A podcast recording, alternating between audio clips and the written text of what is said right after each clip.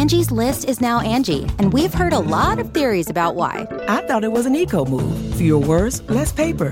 No, it was so you could say it faster. No, it's to be more iconic. Must be a tech thing. But those aren't quite right. It's because now you can compare upfront prices, book a service instantly, and even get your project handled from start to finish. Sounds easy.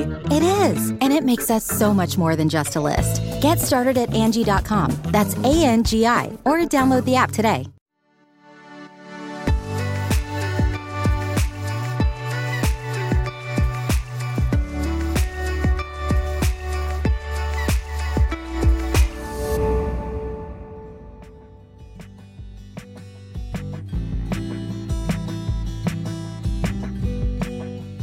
Hello, listeners, and welcome back to the Heart of Healthcare podcast. I'm your host, Halle Tecco.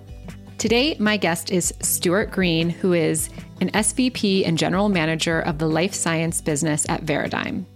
He's also served in executive roles at IQVIA, Symphony Health, and Signet Health. Stu is a go to leader and friend to many folks in the digital health space and offers great insights and advice to founders looking to sell to, partner with, or get acquired by the Goliaths of healthcare. And I'm excited for our conversation. Stu, welcome to the show. Thanks, Haley. It's great to be here. Why don't we start by telling us your journey in digital health? And I particularly want to know how you've maintained your optimism while others who've been in this space this long tend to get pretty cranky. All right. I think you just called me old again, but we're going to work our way through that. Um, okay. So I kind of grew up in this business, right? Uh, I went to Drexel University in Philadelphia, and when I was coming out of school, you either worked for an insurance company or you worked in the pharmaceutical industry if you lived in this area.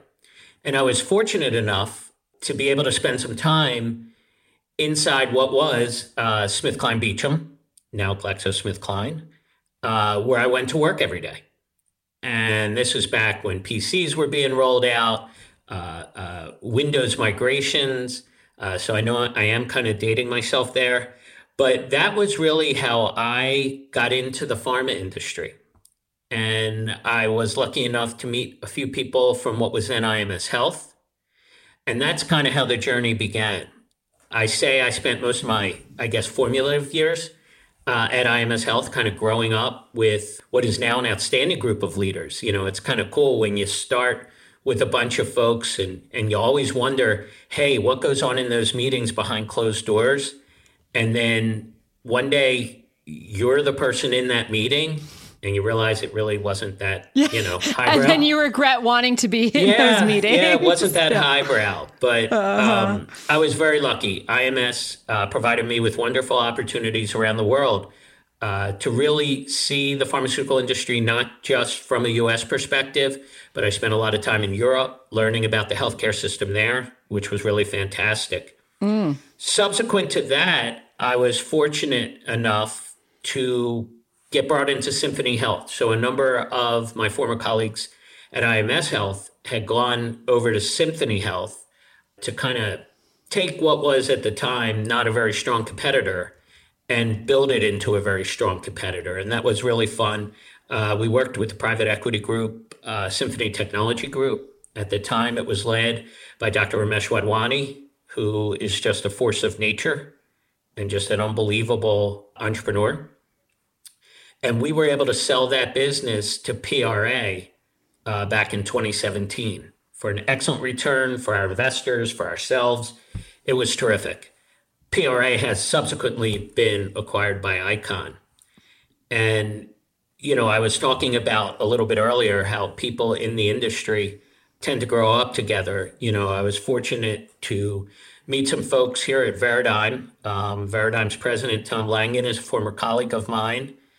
Uh, I tell people he bamboozled me into coming over by giving me a softball consulting gig, and now all I do is work. So, but it's fun. It's fun. Yeah. It's really been a wonderful experience thus far.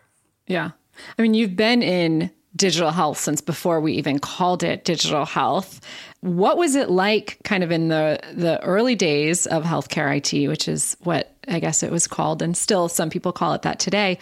How is kind of the the attitude towards using technology and having technology enable new business models in healthcare how it obviously it's changed so much. Um, but like from your perspective you were actually there. I've only heard the war stories. I only have been in this space since 2010 um, so curious to hear that. Yeah i guess i started in 1989 but i wouldn't say for the first five years i really knew anything but I did a lot of observation. You know, one of the things I think entrepreneurs and, and, and startup employees need to keep in the back of their mind is the terminology that is used across the industry, right? Digital health has a very broad terminology in the context of how we look at different businesses. The evolution of a lot of this, you know, it's funny, pharma typically is a is an industry full with brilliant people that want to do good work for the greater good, but they're also a very conservative group.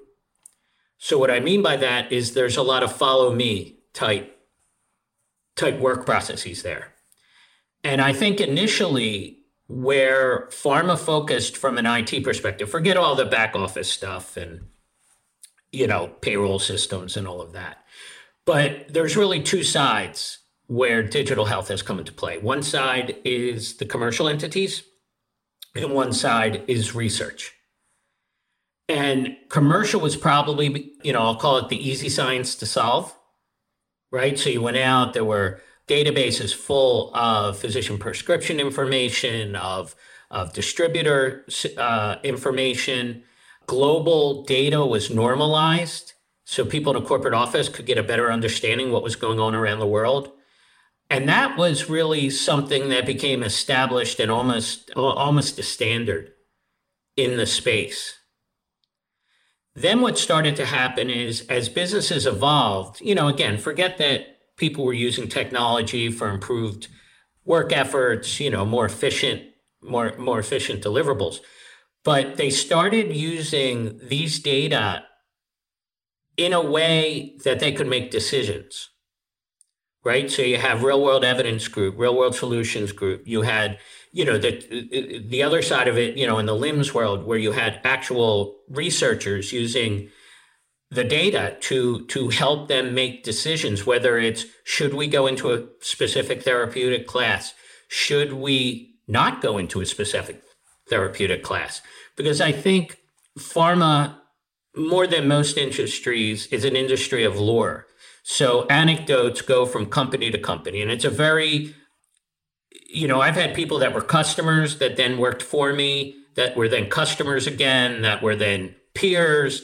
So it, it's an industry where it's a lot of the same people going around. So what happens is that lore tends to grow. And you're seeing now that, you know, I heard a guy named Matt Emmens, who was the uh, CEO of Shire many years ago. He, he said something I'll never forget. He said, Hey, the easy science is done, right? We don't need another aspirin. We don't need another cholesterol reducing drug in the vein of a Lipitor or Pravachol or something like that, right? We need to make material strides in medicines to make them different. And what was happening is people would look for one simple indication or or just, you know, something to keep that patent extended. Where I think now with everything being backed by data rather than anecdotes, and I, I don't mean to to demean the scientists. I mean, they're all much smarter than me, but they they now everything is backed mm. by data. Yeah. When I've heard this term like uh, data AI being used as like the co pilot. So it's not replacing the scientists, but it's helping them do their job better and faster. Oh, I would agree. You know, look, there's two kinds of data. There's structured data, which there's a lot of providers out there that can provide that information, and we're one of them. But the real key is the unstructured data. You know, it's it's the access to the information that doesn't just form fit inside of a checkbox EHR record or a prescription. It's the notes that the doctor has when they're trying to work through, I would say, more complex, consistent cases that they have to deal with a lot. You know, we found as we try to understand the patient journey that this unstructured data, and look, mm. you can do it by hand, it's yeah. really hard and it takes a long time. Yeah. Now, a lot of these companies, specifically startups, are building out these large language models, really advancing data extraction you know and and and that's something that's super exciting i mean for us at Veradigm yeah. we are very focused on that across our business units not just life yeah. sciences but payer provider and a way to differentiate ourselves by having more germane information that our clients can use in a faster yeah so they can get it faster it, it reminds me of this new feature I noticed on Amazon where so I used to look at a product and go through and scroll through dozens of reviews to kind of find kind of and, and then synthesize it in my head and make a decision on the purchase.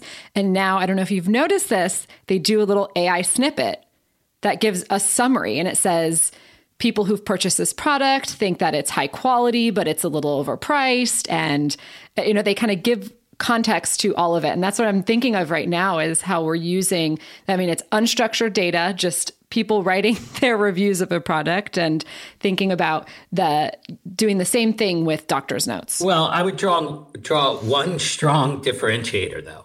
Okay. When you look at something on Amazon or Yelp or a public forum, it's kind of a blind author, right? It could be the person who invented the product and the reality is we don't know.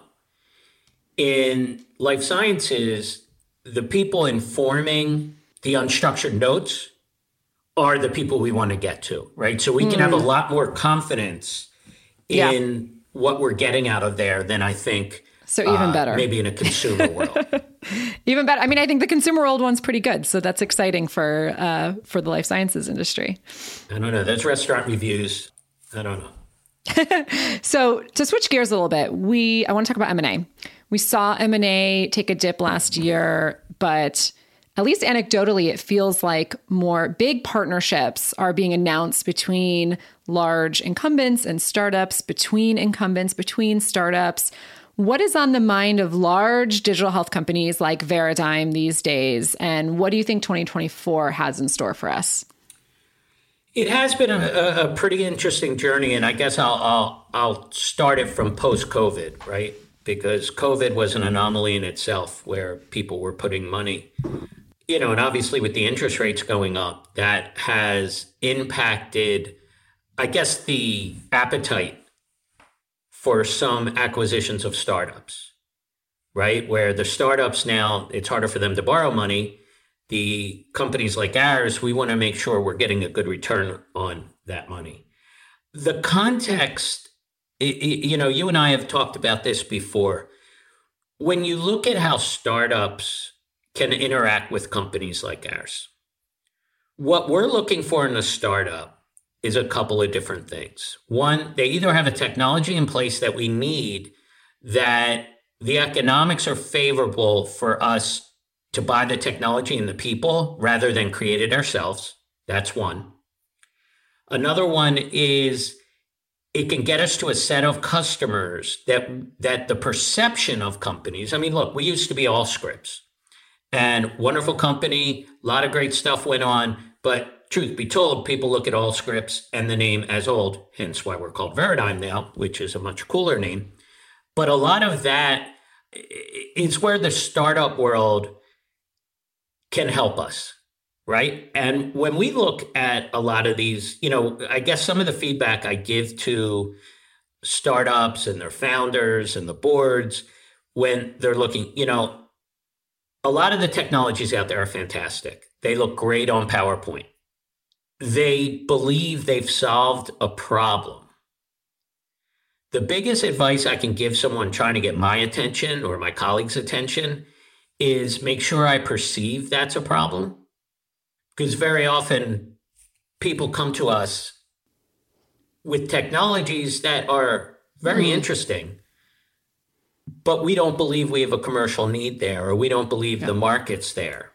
And I'm mm-hmm. sure that's frustrating. You know, it's like calling your baby ugly. that's a very you know difficult pill for a lot of founders to swallow. The ones that I've seen be most successful are the ones that can pivot, are the ones that understand the complexity in working with larger companies and can pivot their messaging and adapt to the business problem we perceive that we have. I don't know if that answers your question yeah, exactly, no, it, but that to me, that's the number one thing because I'm inundated, right? And if I don't perceive it to be a problem, you know, it, it yeah. goes in the circular file. So, so other than founders kind of coming out of working at a large company, what other ways are there for founders to understand what unmet needs you have? Well, I think there's a, a you know, everybody in their development as a business person has to take a hard look at themselves, right? If you know, very often the founders are so married to their idea, their perception of the problem, the way they want to solve it, I think they miss the opportunity. The founders that I've enjoyed working with, you know, at IQVIA, at Symphony, and now at Veradigm, are those that understand how to kind of work the system a little bit. And meaning they're able to tailor their presentation in our language. They're able to identify the problems as we see them, and they have a solid foundation, right? Because very often, you know, you get two kinds of founders. We, we have some technical founders that come in and they have made the perfect Ferrari. It's got everything in it. And it was made perfectly. But by the time the price gets, you know, they want to command such a premium for that when, you know, maybe a Volkswagen will do in this particular situation for that problem. And I don't drive either of them. So I like that analogy because you can also think of it as like maybe they come to you with a Ferrari, but actually your problem is getting through the mountains and you need a Range Rover. No, for sure. Or a Jeep. For sure. know? That happens. So. that happens all the time. Look, we all get very myopic about what's in front yeah. of us and our plate. So I, I try to be understanding to some degree when I hear the pitch but I think the founders, and look, a lot of these folks, it's their first or second job. And they have not had huge experience getting rejected, right? They were smart kids, they went to great schools, or they did some great development work, and everybody's always told them how brilliant they are. And, and you know, their parents tell them, wow, this is such a great idea. And then they get some financial backing, and their backers are like, hey, this is going to be the greatest thing. They don't, you know, I, th- I think you got to tone it down in your head a little bit. And you have to look at, okay, what are the pitfalls? What are my goals? What am I really trying to do other than show up at a meeting and tell everybody how much I know about a problem I may not really understand, but I have really cool tech on a PowerPoint yeah. slide. I think a lot of folks get distracted by shiny new technologies and feel like they're they're the ones to bring this to a problem versus starting with the problem and truly understanding that unmet need and building from there. Agreed. And but my advice to the startup leaders is be somewhere in the middle, right? You can have pride in what you're doing. You should think your baby's beautiful. That's all wonderful. But if you don't understand the perspective, because very often I find that leaders in startups uh, are almost like anti corporate.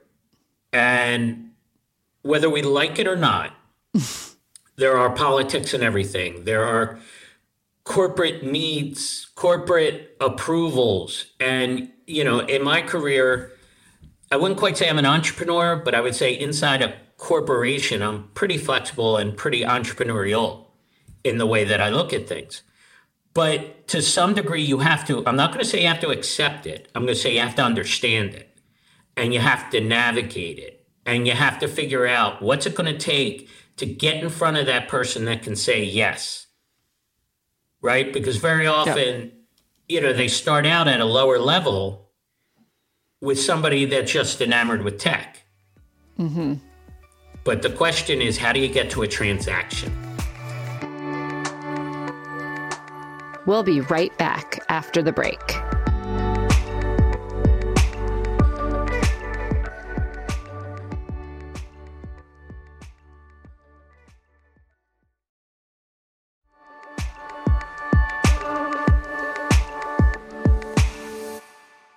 One time you said to me regarding M&A, I don't need any more problems, especially problems I'm paying for. How can a startup, a founder, or just a small company in general like frame themselves as not a problem? What does it mean to be not a problem? Well, uh, uh, very often, and sometimes there are startups, and, and then there's kind of the next generation, right? Where mm-hmm. they have some revenue. But they typically have huge costs, right? Because, you know, look, everybody who comes to me, and just so anyone listening knows, every deck looks the same. We're going to do a million, then two million, then three million, then 70 million and the hockey stick's there. Okay, I get it, guys. I get it. but I guess when I'm looking at things, one, I'm trying to figure out what problem I'm going to solve. And if it's a new business that we're trying to get in, what I don't want to do is say, okay, we bought this company, it's got 10 million in revenue, you know, and then you find out like 3 million of it's at risk, you know, through the diligence and that starts all of that or you find out after you bought them, which that really stinks. But your expectation is, hey, we're going to just absorb all the cost. So, you know, we have an amazing data set at Veradigm. We're not only an originator, but we aggregate together a number of different data sets that really gives us some of the best clinical information in the market today. And, you know, look, it's a world of co-opetition, right? We work together with people we compete with all the time very often we'll have startups come to us and say, I really want to get my hands on your data. And hey, we'll make something together. And then when we sell it, we'll split it. And I look at them like, why would I do that? Right. So I've spent millions and millions of dollars and person years developing all this. Mm. You want to take all that, slap a front end on it, and then think we're partners. Right so if you don't have that other side of the equation somewhat figured out, right? You know, we very often get, and this is my favorite term that they never taught me in business school, but pre revenue as a term, that is something I need to contemplate, right? Because if you're pre revenue, then the question I'm asking is Is this a technology I can build myself? or do the economics work where they have differentiated technology and they can make the rest of what I have get faster to money, get faster to deals. I'm not that interested in pre revenue companies that are just like, hey, cool, but with your muscle behind it, we could do great things buy versus build it's going to be easier. Yeah. Right. Uh, if you don't have the customers you're just having having less to bring to the table. But i'm sure you're seeing more of those companies now that funding has decreased. So a lot of those that raised in 2020 2021 have built something cool but really haven't grown into their valuation aren't able to fundraise again. They're looking for a soft landing and you're i'm assuming seeing all these companies? Seeing a lot. Seeing yeah. a lot. But i think this is where and i've talked to some you know, I'll call them really cool founders that get it, right? They want to be collaborative. You know, I'm working with a, a young guy right now on a project, and he's fantastic. Like, he's trying to solve the problem through my lens, right? And not being kind of obnoxious about it on the way through. I think, you know, look, I, I guess, you know, you have a lot of founders that listen and if they're looking for a perspective, right? I don't know that I'm right, but I think I have an expect, uh, a perspective from experience.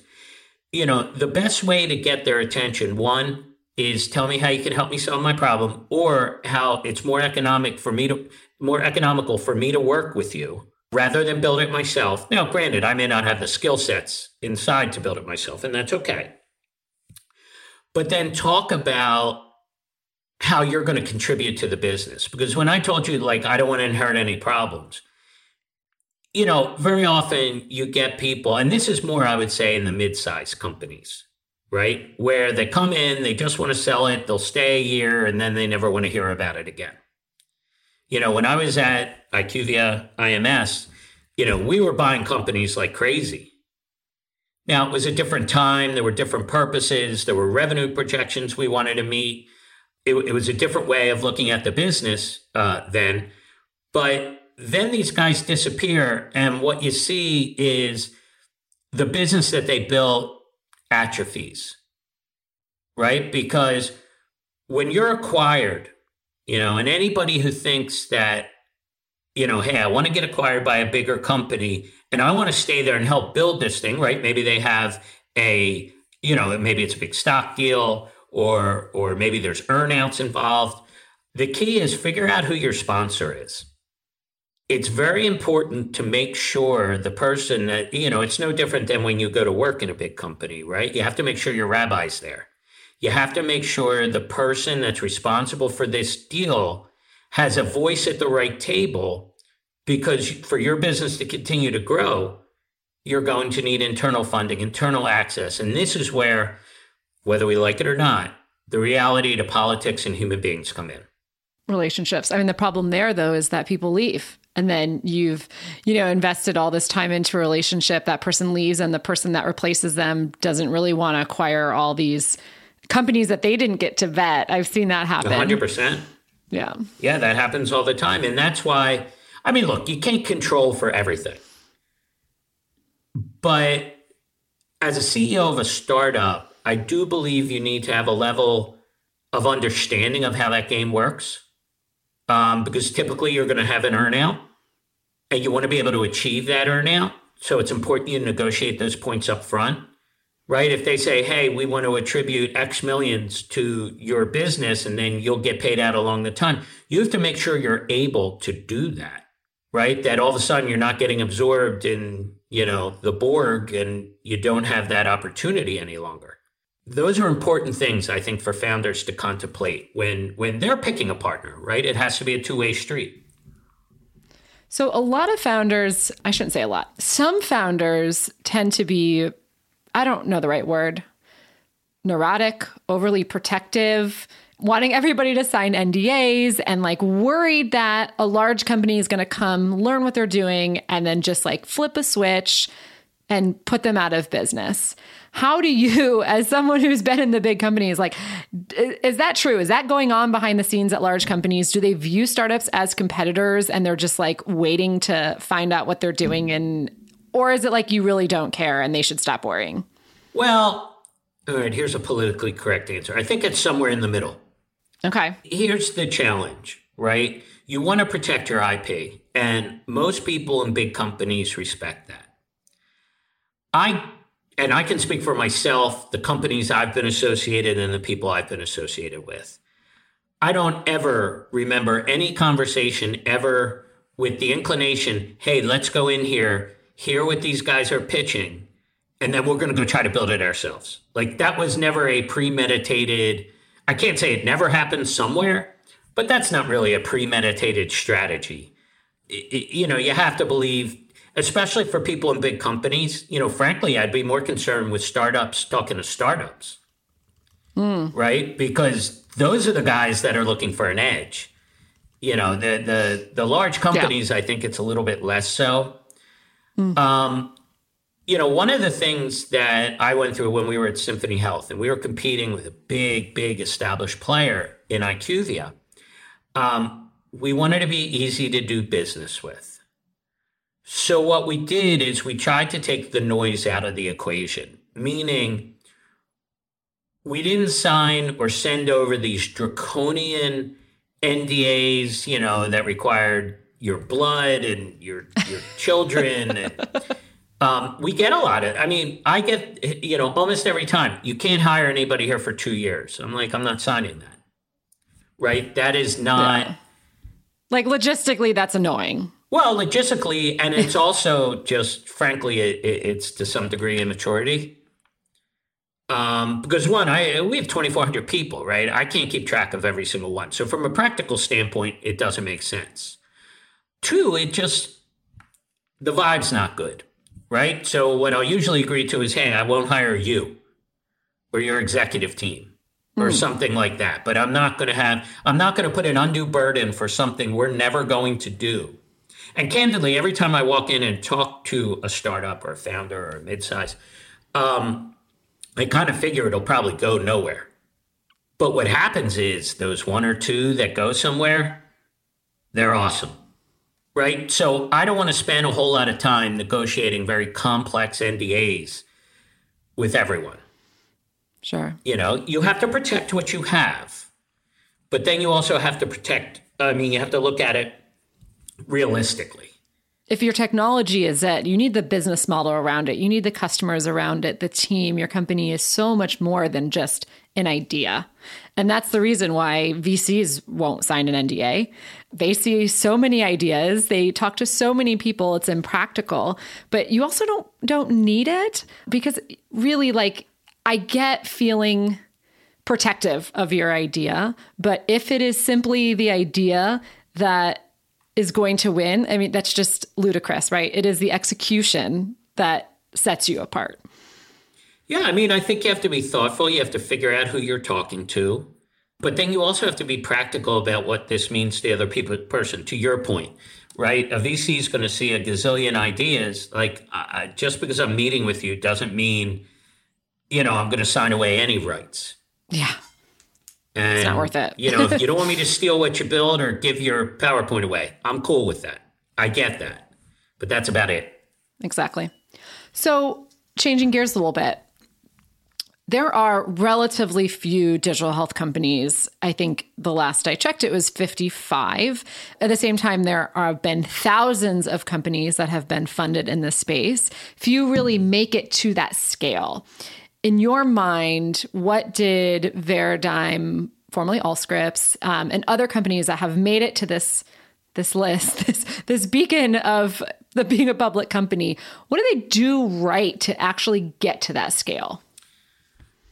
Well, I've been asked that question before, and typically I just say it's my genius. I figured it out all by myself. Yeah, um, of course. For whatever reason, nobody believes that. You know, I, I, I think you have a few different kinds of companies out there.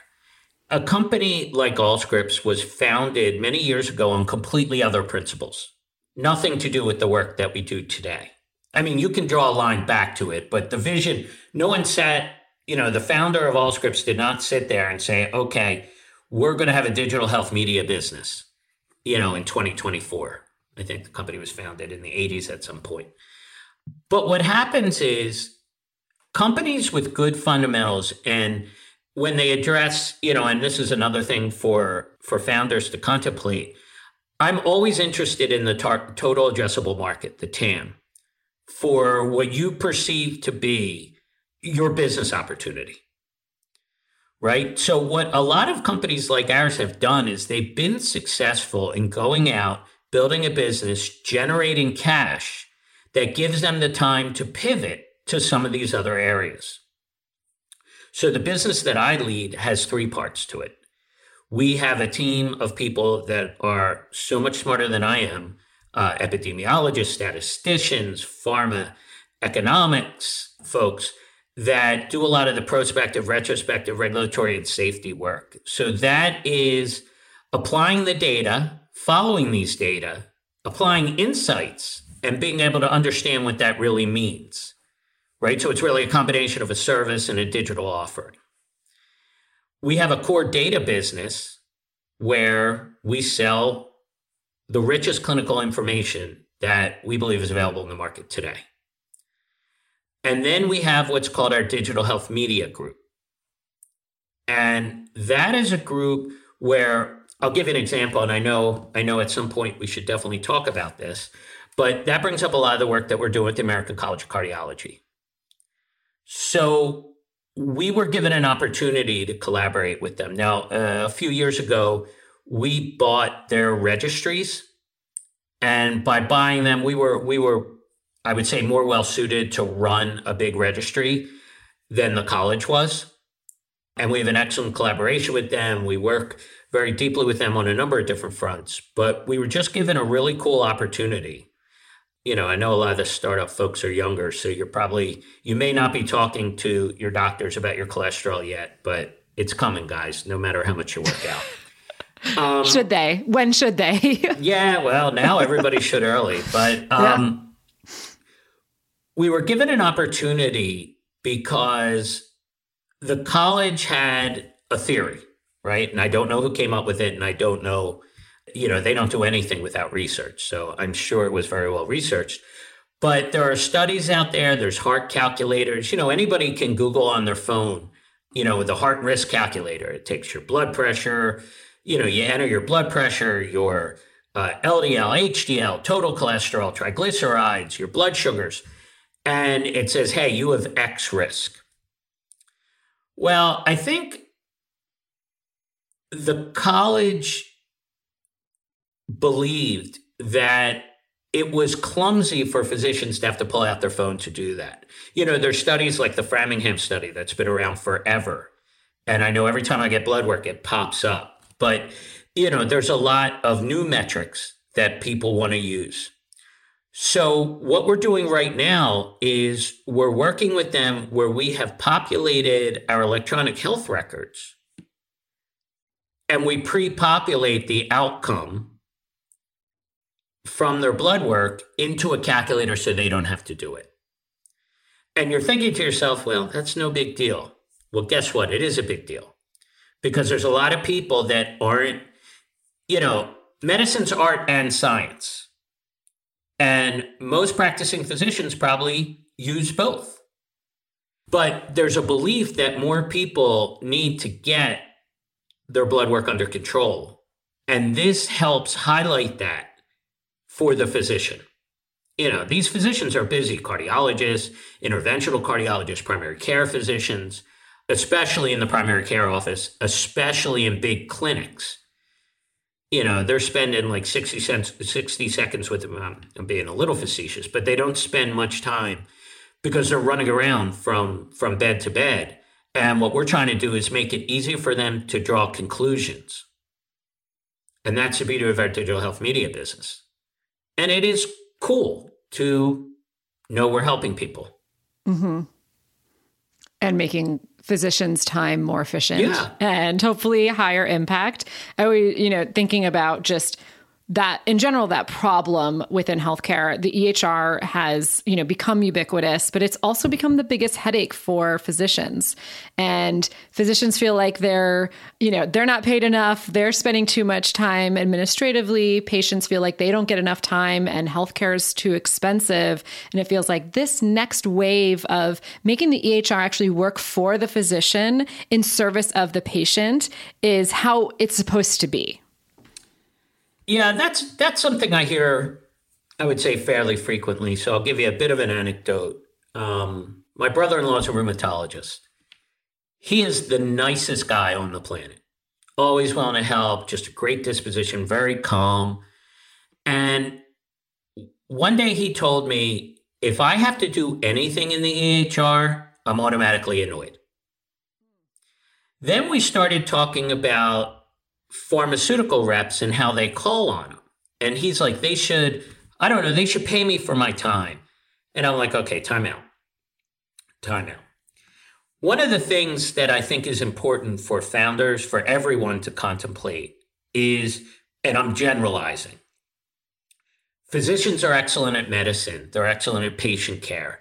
They're usually, you know, the best and brightest, you know, when we're growing up, going to school and, you know, they've worked really hard they're not always the most welcoming to new technologies or new ways of learning or ways that involve interactions with other people. So, one of the things I shared with my brother in law is he said, I have all these reps that come to my office. I don't want to meet with them. You know, there's no samples. It doesn't matter. And I said, So, what you're telling me is you know everything. And they're not going to make any, there's no plan to invest in rheumatology going forward, which obviously is a silly comment. So I said, what I want you to do is go pick three companies that are relevant to your patients.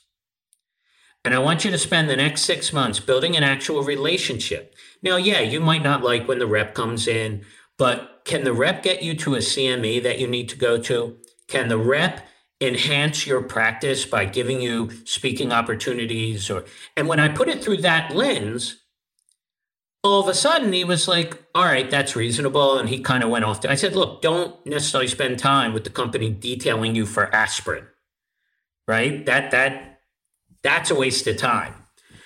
But where we started talking about the EHR, you know, they look at it and, and this is just an opinion, but I think physicians and other healthcare professionals look at it as almost big brothers overseeing me. And then I got to figure out how I get paid. And it's so convoluted. I mean, let's be honest the healthcare system and the way money throws, flows through the healthcare system is a mess. Part of the challenge is you have all these physicians and healthcare professionals where they don't work for one company. You have the government that's the biggest provider. So the question is, how do you solve that in between? And I think they view the EHRs as almost just another complexity. I can tell you from a selfish perspective, besides the fact my company has EHRs, but I love the way I can access my health record and get prescriptions filled and set sure. up appointments. So it's one of those things I think both patients and providers have sure. to embrace the technology.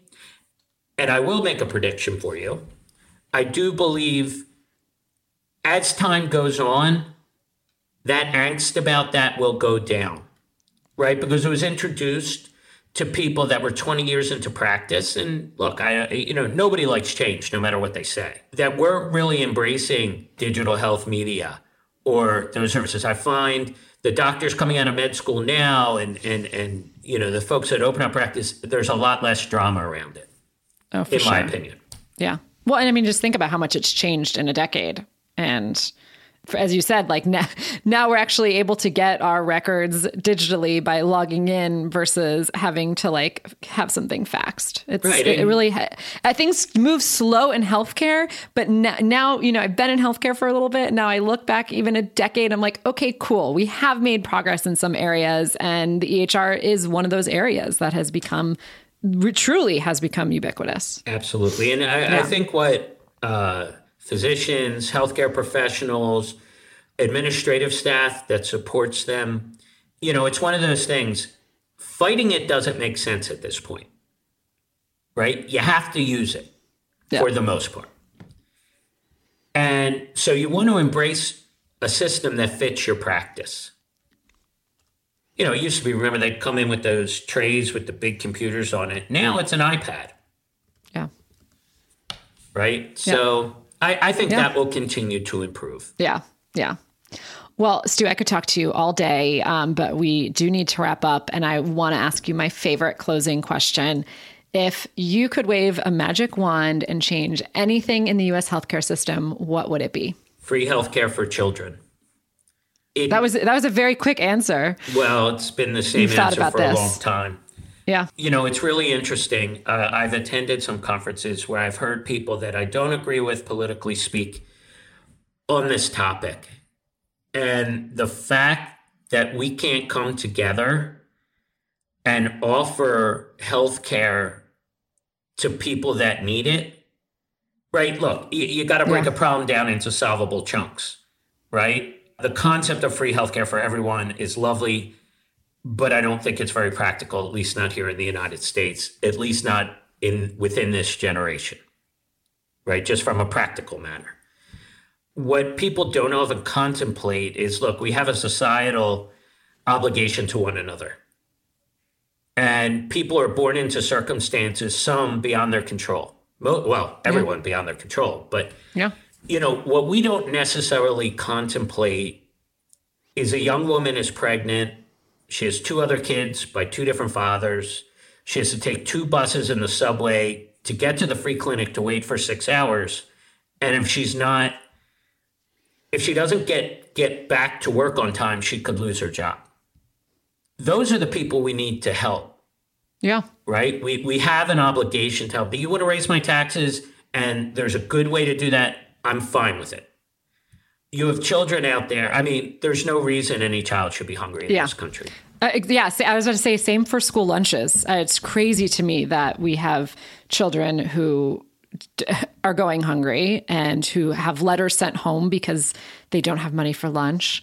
It's embarrassing. Yeah, and I think those, you know, I think part of the challenge is when Washington tries to solve the problems. You know, the intent going in is probably just fine but what happens is everything gets piled on top of it. And all of a sudden, the children's lunch bill is tied to a bridge in Alaska. Yeah. That's the problem. Yeah. So if I could solve that, that would make me very happy. Yeah, that's a good one. Well, Stu, thank you so much for your time today. If founders want to reach out to you, can they? And if so, how? Absolutely. I'll give two emails. One is stuart.green at veradigm.com, but we do have a very, very good uh, cybersecurity team. So not all emails get through, but my personal email is stugreen, S T U G R E E N, at comcast.net. And of course, LinkedIn is, is, is a wonderful Yeah. tool. But uh, yeah, always happy, always happy to provide advice. Just remember the advice is worth what you're paying for it. Well, thank you. I mean, and thank you for always just being an advocate for founders and supporting them in a way that's really positive um, because it's hard work and we, we appreciate what you do. So thank you. My pleasure, Halle. Thank you so much for having me on.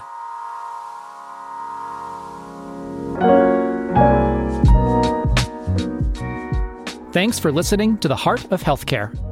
If you enjoyed this episode and you'd like to support the podcast, please leave a rating and review, and don't forget to subscribe. The Heart of Healthcare is produced by Halle Tecco. The show is engineered, edited, and mixed by Kyle Moore. Visit our website, heartofhealthcarepodcast.com, for show notes and episode details.